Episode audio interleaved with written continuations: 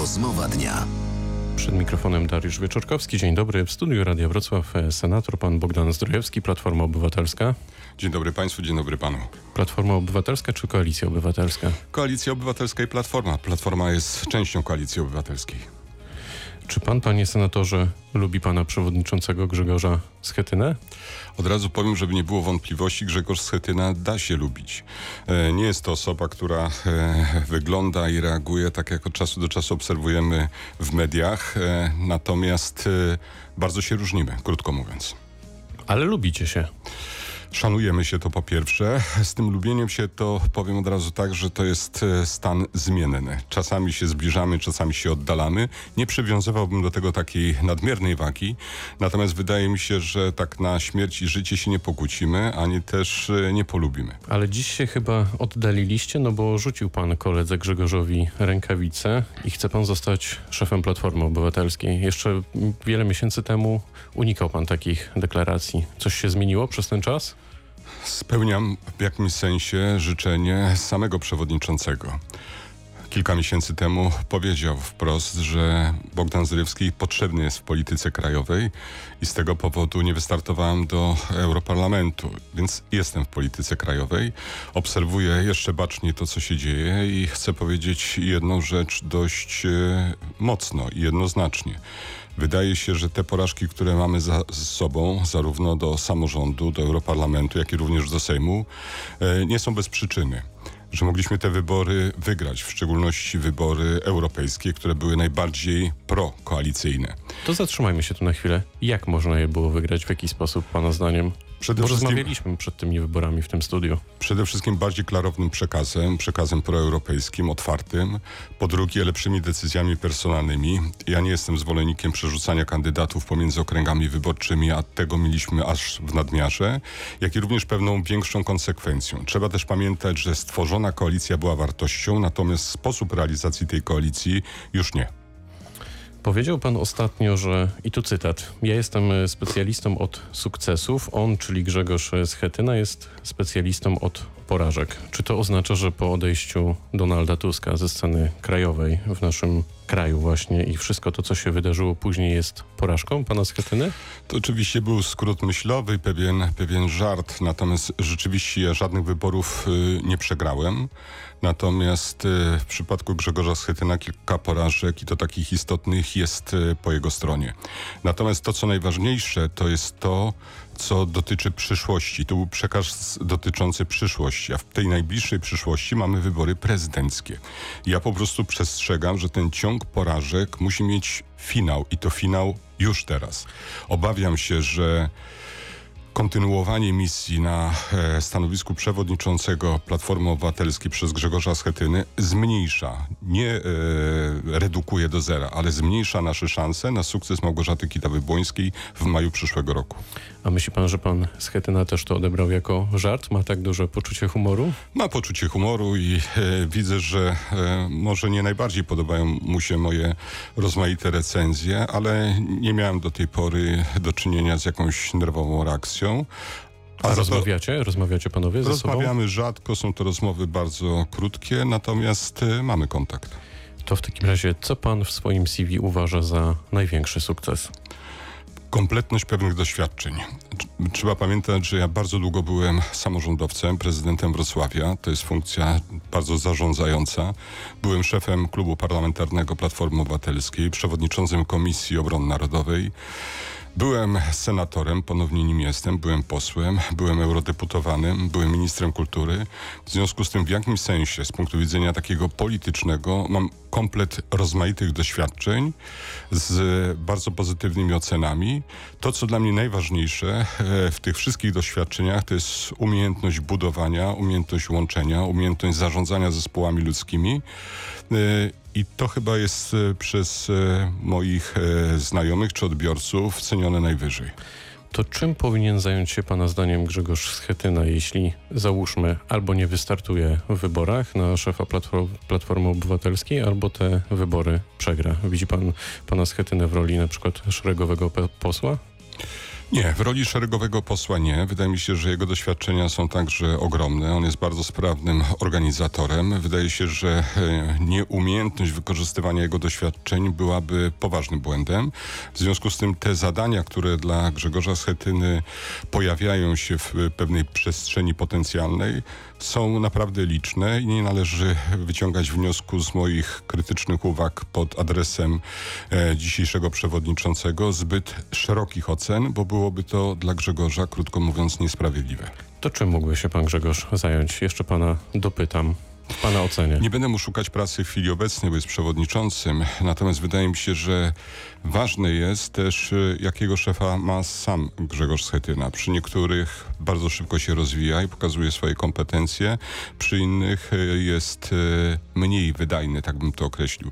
Natomiast nie będę w tej chwili spekulować. Mogę tylko powiedzieć, że wykorzystywanie jego doświadczeń jest niezbędne, bo marnowanie tego typu umiejętności jest po prostu kosztowne. To kończąc wątek pana Schetyny. Przy panu się rozwinie pan Schetyna? Ma szansę jeszcze na rozwój?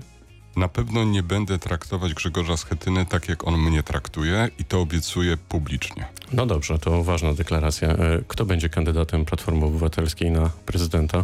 Małgorzata Kidawa-Błońska. Wygra te wybory z Andrzejem Dudą? Ma szansę, ale muszą być spełnione e, dosyć liczne warunki. Ja zresztą powiedziałem i to y, nie należy odbierać krytycznie, tylko właśnie pozytywnie. Uważam, że była bardzo dobrym kandydatem na premiera, ale będzie jeszcze lepszym kandydatem na prezydenta. Ma lepsze kompetencje do tego, by być e, właśnie e, pierwszym prezydentem kobietą jak i również e, tą osobą, która zmniejszy podziały wśród samych Polaków. Ona rzeczywiście w sobie posiada taki bardzo silny imperatyw łączenia, umiejętności komunikowania się, także pewnej empatii, która w tej chwili w Pałacu Prezydenckim jest mocno zredukowana.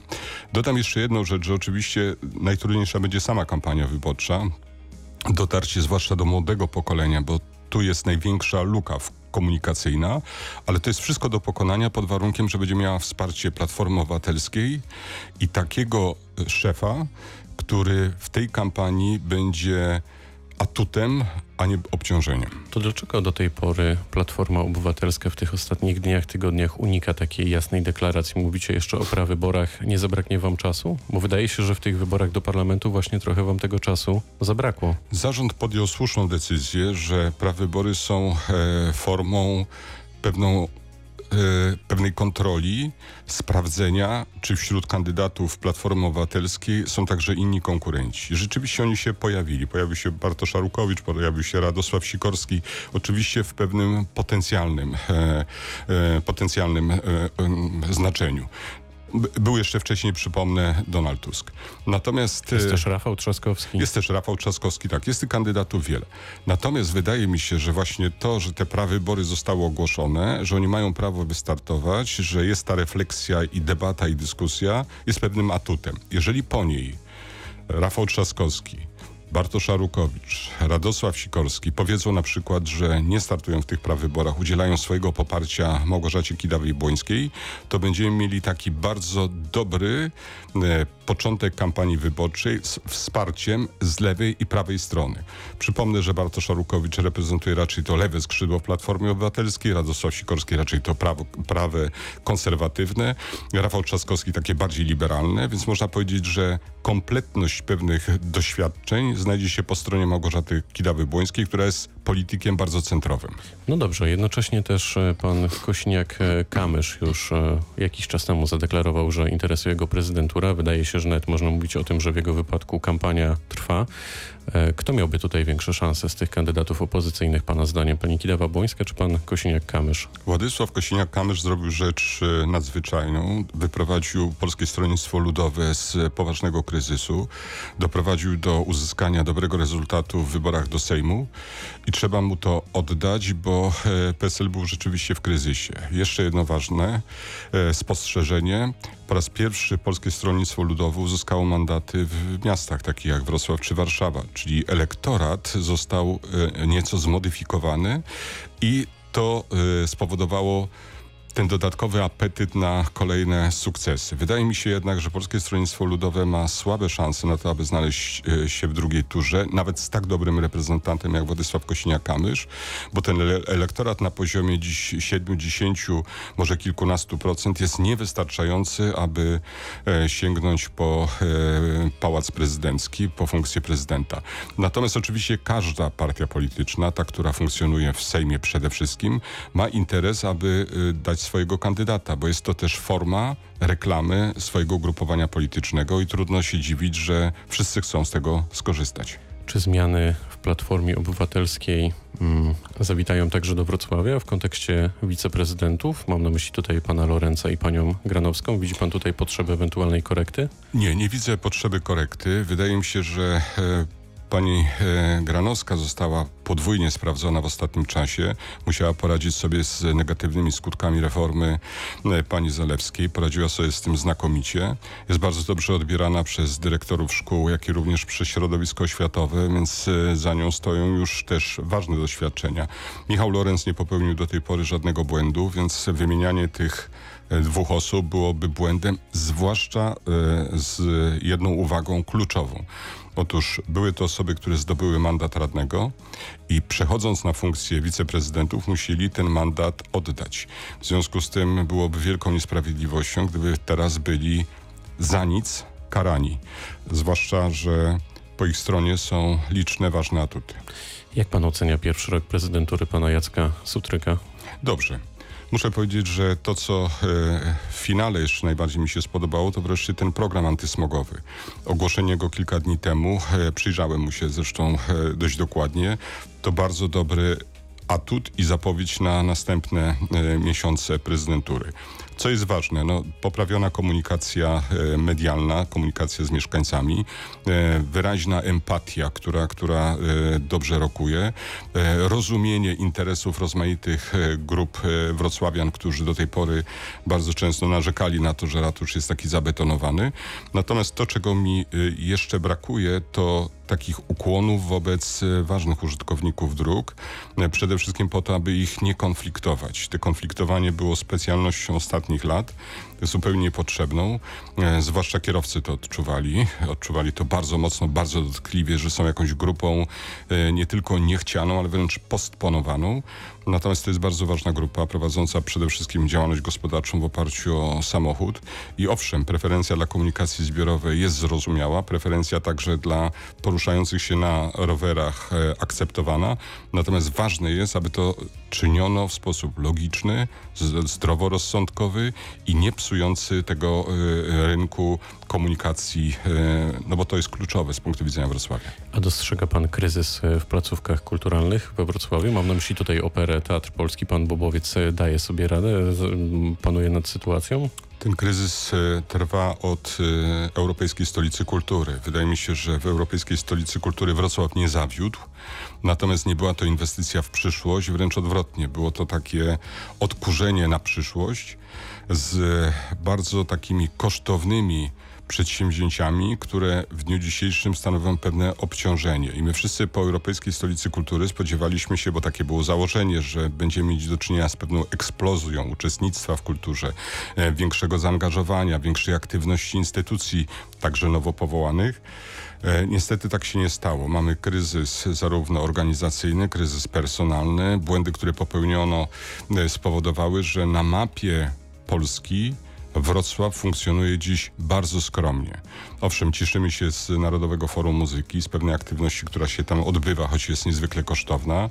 Mamy e, troszeczkę festiwali, z których cały czas jesteśmy dumni, natomiast kultura we Wrocławiu wymaga więcej tlenu, więcej energii, więcej nowych projektów, więcej aktywności, która będzie odbierana Wejdę ogólnopolsko. Czy to oznacza, że pan Bobowiec nie panuje nad sytuacją?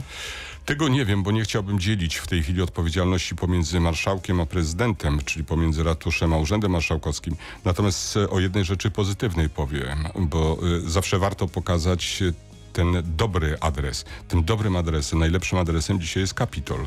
Konrad Imiela radzi sobie fantastyczny, znakomicie i muszę powiedzieć, że byłem bardzo usatysfakcjonowany wtedy, kiedy do mnie trafił jako ministra kultury wniosek o przebudowę Kapitolu. Dobrze, że to udało się zrobić. Nie zmarnowano tej inwestycji, wręcz odwrotnie. Bilety e, na poszczególne spektakle są prawie nie do zdobycia. Mamy 10 sekund. Co przed Senatem? Od czego zaczniecie? Transparentny proces legislacyjny, nowe inicjatywy ustawodawcze, poprawienie trybu pracy. Na pewno nie będziemy blokować e, czy mm, czynić destrukcyjnych e, aktywności e, wobec e, Sejmu.